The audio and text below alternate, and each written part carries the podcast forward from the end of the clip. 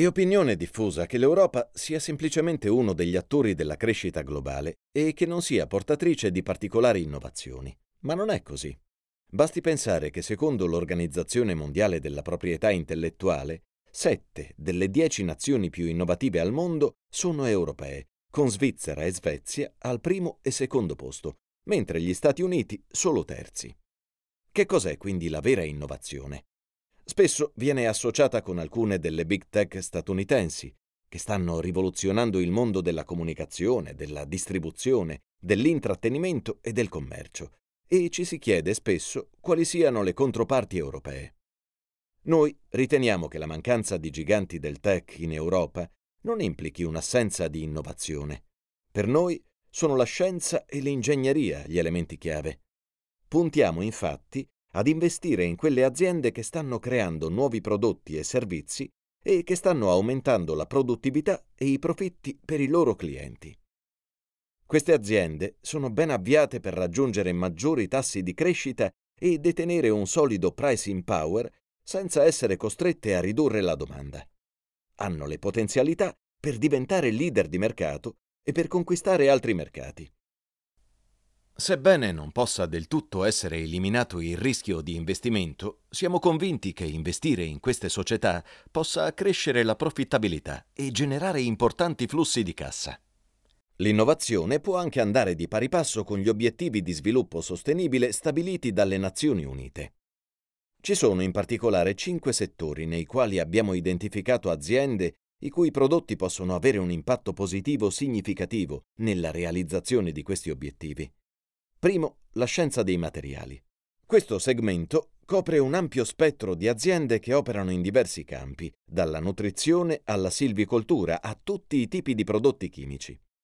Un esempio è una bioraffineria norvegese, Boregord, che utilizza il legno come materia prima per produrre prodotti usati nell'edilizia e nel settore tessile, prodotti che rappresentano un'alternativa verde rispetto ai corrispettivi a base di petrolio. Secondo, tecnologia medica e sanità. La pandemia del Covid-19 ha poi acceso un faro sull'industria farmaceutica e medica e l'Europa è uno dei paesi leader nella ricerca e produzione del vaccino. La Svizzera Lonza produce il vaccino Moderna, per fare un esempio recente. Il terzo scalino è occupato dall'accesso e dalla comprensione dei dati, punto di snodo cruciale in un mondo sempre più complesso, e l'Europa è la casa di alcune aziende leader di questo settore, dal data providing al data analytics, arrivando alla produzione di microchip e semiconduttori, tutte aree di importanza crescente, anche nel settore della nuova mobilità sostenibile. Rimanendo in ambito di mobilità, i trasporti pubblici sono un quarto campo di innovazione cruciale nello sviluppo di una rete di infrastrutture sostenibili. Nonostante il loro utilizzo nei mesi passati sia crollato a causa della pandemia, la domanda di mezzi con minore impatto ambientale è in crescita e un ruolo cruciale lo possono giocare le app che favoriscono l'organizzazione di viaggi senza utilizzare l'aereo. Ad esempio, Trainline, la piattaforma numero uno per vendite digitali nel Regno Unito, è un grande innovatore. Un altro esempio è la sicurezza e lo sviluppo di moderni sistemi di frenata, con aziende leader come la tedesca Knorr Bremse, che sviluppa freni all'avanguardia per camion e treni.